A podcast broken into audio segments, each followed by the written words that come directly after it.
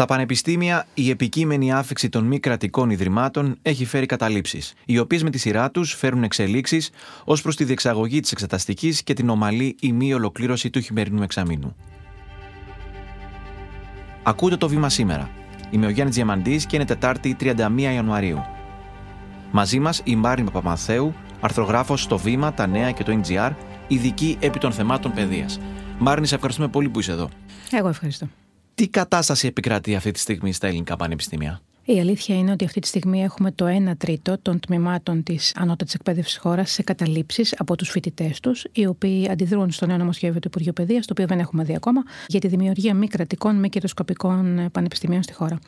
Αυτή την εβδομάδα έχουμε νέες γενικές συνελεύσεις, νέο κύκλο γενικών συνελεύσεων σε σειρά πανεπιστημιακών τμήματων για να αποφασίσουν οι φοιτητές τους εάν τελικά θα συνεχίσουν τις κινητοποιήσεις τους και το επόμενο χρονικό διάστημα. Ποιο είναι το βασικό αίτημα των φοιτητών; Στην πλειονότητά τους, οι φοιτητές, οι οποίοι έχουν καταλάβει τα τμήματά τους, διαφωνούν με την κυβερνητική πρόθεση για τη δημιουργία των μη κρατικών, μη κερδοσκοπικών πανεπιστημίων στη χώρα. Έχουν υπάρξει, έχουν συζητηθεί, έχουν αναλυθεί το προηγούμενο χρονικό διάστημα ενδεχόμενες παρενέργειες του συγκεκριμένου νόμου, έχουν γίνει συζητήσεις και έχουν γραφτεί πολλά. Δεν είναι ξεκάθαρο τι ακριβώς θα γίνει και πώς θα γίνει. Κατ' επέκταση, δεν υπάρχει κάποιο συγκεκριμένο αίτημα το οποίο να στηρίζεται σε μια προηγούμενη νομική διάταξη. Για να αναφερθούμε λιγότερο στους καθηγητές, θα ήθελα να μας πεις τι θέση παίρνουν οι καθηγητές πρώτον ως προς το θέμα των μη κρατικών πανεπιστημίων και δεύτερον ως προς την απόφαση του ενός τρίτου των τμήματων να προχωρήσουν σε καταλήψεις με ό,τι αυτό συνεπάγεται. Καταρχήν, ένα τόσο μεγάλο θέμα το οποίο έχει προκαλέσει κοινωνική συζήτηση, μεγάλη κοινωνικά debate, προβληματισμού, συζητήσεις, ανταλλαγές νομικών επιχειρημάτων, είναι προφανές ότι δεν μπορεί να έχει στο χώρο των καθηγητών τουλάχιστον μία συγκεκριμένη άποψη που να εκφράζεται. Υπάρχουν πολλές διαφορετικές απόψεις. Οι διοικήσει των πανεπιστημίων, ωστόσο, είναι προφανές ότι τάσσονται υπέρ της ομαλής λειτουργίας των ιδρυμάτων τους, προσπαθούν να αντιμετωπίσουν αυτή την κατάσταση που έχει δημιουργηθεί και ψάχνουν να βρουν τρόπους βεβαίως για να λειτουργήσουν και οι ίδιοι ως γέφυρες ισορροπίας και λογικής μες στα πανεπιστήμια. Στα δύο τρίτα περίπου των τμήματων των ελληνικών πανεπιστημίων τα πράγματα δουλεύουν κανονικά. Το πρόβλημα το συναντάμε περίπου στο 1 τρίτο των τμήματων. Γι' αυτό το λόγο έστειλα μια νομικά δεσμευτική εγκύκλιο την περασμένη Παρασκευή, όπου ερμηνεύοντας τον νόμο, ορίζουμε ότι μπορούσαν να γίνουν και ψηφιακές εξετάσεις. Ο αρμόδιος υπουργός, ο Υπουργός Παιδείας Κυριάκος Πιερακάκης, προέταξε την τεχνολογία ως τον τρόπο με τον οποίο θα παρακαμφθεί το ζήτημα του εμποδίου που θέτουν οι καταλήψεις στην εξεταστική. Υπήρξε μάλιστα και μια έκτακτη σύνοδος των Πριτάνιων πάνω σε αυτό το ζήτημα. Τι αποφασίστηκε; Πράγματι, προχθές έγινε μια έκτακτη σύνοδος των διοικήσεων των πανεπιστημίων της χώρας μετά από πρόσκληση του Υπουργού Παιδείας. Η αλήθεια είναι ότι η τεχνολογία μας έλυσε πολλά προβλήματα την περίοδο της πανδημίας και του COVID και της πρόσφατης υγειονομικής κρίσης. Όπως λένε όμως πολλοί καθηγητές των πανεπιστημίων σήμερα, δεν είναι δυνατόν να γίνουν ηλεκτρονικές εξετάσεις στο σύνολο των τμήματων που ενδεχομένως στελούν υποκατάληψη, διότι ας μην ξεχνάμε τις περιπτώσεις των τμήματων που έχουν εργαστήρια, όπου υπάρχουν πολυτεχνία, για παράδειγμα, έχει τεθεί ένας πολύ σοβαρός προβληματισμός στο ιστορικό των μελών τους, αν και πώς θα μπορέσουν να γίνουν ηλεκτρονικές εξετάσεις. Στην επαρχία, μάλιστα, σε μεγάλα πανεπιστήμια της επαρχίας, συζητιέται ξεκάθαρα πλέον και η πιθανότητα να μην κάνουν οι καθηγητές τους ηλεκτρονικές εξετάσεις και να ψάξουν να βρουν άλλους τρόπους να εξετάσουν τους φοιτητές τους, ενδεχομένως με εργασίες, ενδεχομένως με μία άλλου τύπου συνεργασία. Εφόσον δεν μπορέσουν να γίνουν ψηφιακές εξετάσεις και εφόσον δεν βρεθούν άλλοι τρόποι, ουσιαστικά χάνεται το εξάμεινο, μεταφέρεται η εξεταστική στη θερινή περίοδο. Καταρχήν, να ξεκαθαρίσουμε ότι η πλειονότητα των πανεπιστημίων που είναι αυτή τη στιγμή σε κατάληψη, τα μεγάλα πανεπιστήμια δηλαδή της χώρας, δεν έχουν θέσει θέμα ότι δεν μπορούν να κάνουν εξετάσεις. Άρα, τα περισσότερα θα κάνουν ηλεκτρονικές εξετάσεις, ειδικά αυτά δε τα οποία έχουν να κάνουν με τις ανθρωπιστικές επιστήμες, οι επιστήμες οι οποίες μπορούν πιο εύκολα να εξεταστούν με μια ηλεκτρονική εξέταση. Όσον αφορά τα πανεπιστήμια, τα οποία ενδεχομένως να έχουν πρόβλημα είτε εξαμήνου είτε εξεταστικής, είναι προφανές ότι οι καθηγητές τους θα προσπαθήσουν να βρουν κάθε τρόπο για να αντιμετωπίσουν φυσικά αυτή την πληγή, την ακαθή εξεταστική περίοδος και γενικά να δημιουργήσουν πρόβλημα στους φοιτητές τους, ειδικά δε των φοιτητών τους οι οποίοι βρίσκονται επί πτυχίο και χρειάζονται ένα, δύο ή τρία μαθήματα ακόμα για να πάρουν το πτυχίο τους, να ολοκληρώσουν τη φοιτησή τους και να συνεχίσουν σε σπουδές τους στο εξωτερικό την Ελλάδα.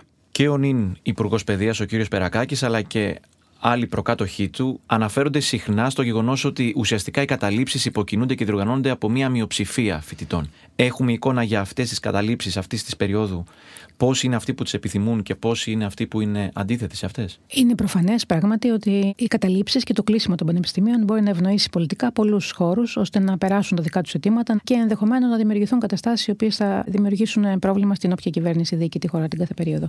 Προφανώς σε κάποιες από τις καταλήψεις που γίνονται, πράγματι οι μειοψηφίες δημιουργούν εντάσεις, δεν αφήνουν τους φοιτητές να ψηφίσουν ή προκαλούν αποφάσεις που ίσως να μην ελάμβανε τελικά το σύνολο του σώματος. Πολλοί φοιτητές, μάλιστα όπως η νομική της σχολή της Αθήνας, διαμαρτυρήθηκαν διαμαρτυρήθηκαν έντονα, διαφώνησαν με τις αποφάσεις που ελήφθησαν και υπήρξε πολύ μεγάλη ένταση στη διάρκεια των συνελεύσεων αυτών. Δεν μπορούμε να πούμε όμως ότι αυτό ισχύει σε όλες τις καταλήψεις της χώρας υποχρεωτικά. Σε κάποιες άλλες σχολές, κάποια παιδιά έχουν θεωρήσει ότι αυτή η μέθοδος είναι μια μέθοδος για να διαφωνήσουν, να δείξουν τη δύναμή τους και τη φωνή τους.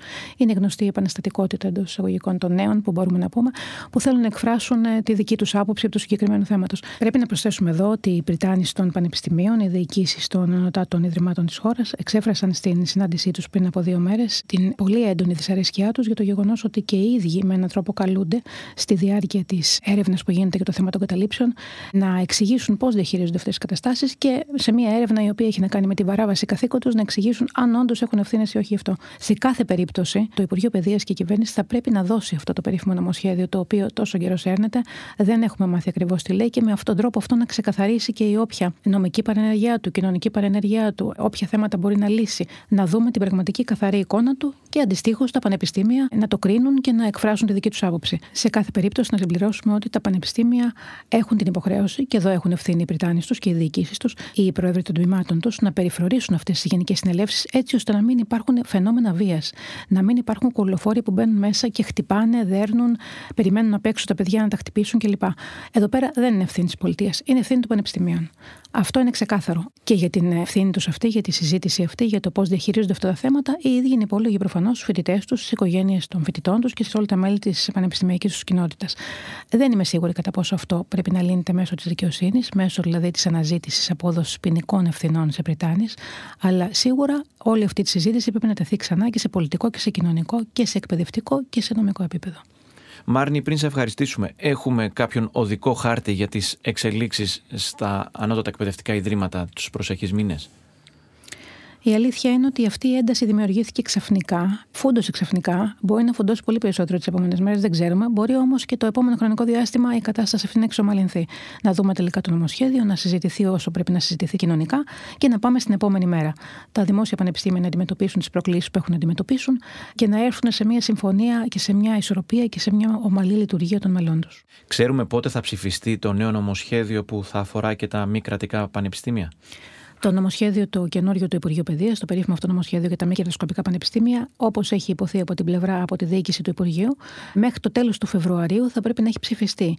Αυτό μας δίνει ένα πολύ μικρό χρόνο για να δούμε το ακριβές περιεχόμενό του. Δηλαδή, στη διάρκεια αυτής της εβδομάδας ή την επόμενη εβδομάδα, το νομοσχέδιο αυτό πρέπει να δοθεί επίσημα στη δημοσιότητα και στη διαβούλευση, έτσι ώστε να αρχίσει να συζητείται και τελικά να φτάσουμε μέχρι το τέλος του μήνα στην ψήφισή του και στην ολοκλήρωση όλης αυτής της μικρής περιπέτειας που έχει ανοίξει στο χώρο της παιδείας. Επίσης, να προσθέσουμε εδώ ότι το νομοσχέδιο αυτό θα περιέχει σειρά διατάξεων που θα αφορούν και τα κρατικά πανεπιστήμια, οι οποίες, όπως έχει υποθεί από την ηγεσία του Υπουργείου Παιδείας, έχουν ως στόχο κυρίως να απελευθερώσουν τα κρατικά πανεπιστήμια από το σφιχτικό εναγκαλισμό τους με το κράτος, με το Υπουργείο, με την πολιτεία ε, και να τα αφήσουν πιο πολύ ελεύθερα να παίρνουν αποφάσεις όσον αφορά τη δική τους λειτουργία. Αυτό είναι ένα θέμα το οποίο το συζητάνε και το ζητούν πολλά χρόνια τα πανεπιστήμια. Κανένας υπουργός μέχρι σήμερα δεν το έχει κάνει πραγματικά, ε, διότι αντί να ψηφίζονται διατάξεις οι οποίες θα απελευθερώνουν την καθημερινότητα των πανεπιστημίων, στην πραγματικότητα οι υπουργοί παιδείας παρεμβαίνουν όλο και περισσότερο στην καθημερινή λειτουργία των μελών τους. Μάρι Παπανθέου, σε ευχαριστούμε πολύ. Εγώ ευχαριστώ. Όσοι μας ακούτε τον τελευταίο χρόνο, ξέρετε ότι στο βήμα σήμερα παρουσιάζουμε ένα θέμα κάθε μέρα προσπαθώντας να δούμε και να εξηγήσουμε όλες τους τι πλευρές. Είμαστε πολύ χαρούμενοι που οι ακροατές μας, εσείς δηλαδή, αυξάνεστε καθημερινά. Αυτή είναι η μεγαλύτερη επιβράβευση για τη δουλειά μας. Όμως, θέλουμε να γίνουμε καλύτεροι και θέλουμε να ξέρουμε και ποια θέματα απασχολούν εσάς. Μην διστάσετε λοιπόν να μας αφήνετε σχόλια σε όποια εφαρμογή μας ακούτε και το επιτρέπει. Αν για παράδειγμα μας ακούτε από το Spotify, μπορείτε να μας αφήνετε το σχόλιο σας κάτω από κάθε επεισόδιο και δεν υπάρχει λόγος να το κρατάτε κρυφό. Μιλήστε για το βήμα σήμερα και σε άλλους που θέλουν να ενημερώνονται έγκυρα κάθε μέρα. Αυτά για σήμερα. Ακούσατε το βήμα σήμερα. Δημοσιογραφική επιμέλεια Έλενα Κούση. Δημοσιογραφική παραγωγή Σωτηρία Δημητρίου Κατιάνα Καλιγέρου. Ηχοληψία και τεχνική επεξεργασία ήχου Ηλέκτρα Σιθιανάκη Στέλιος Τινενταφύλου. Το βήμα σήμερα. Εξηγούμε τις ειδήσεις.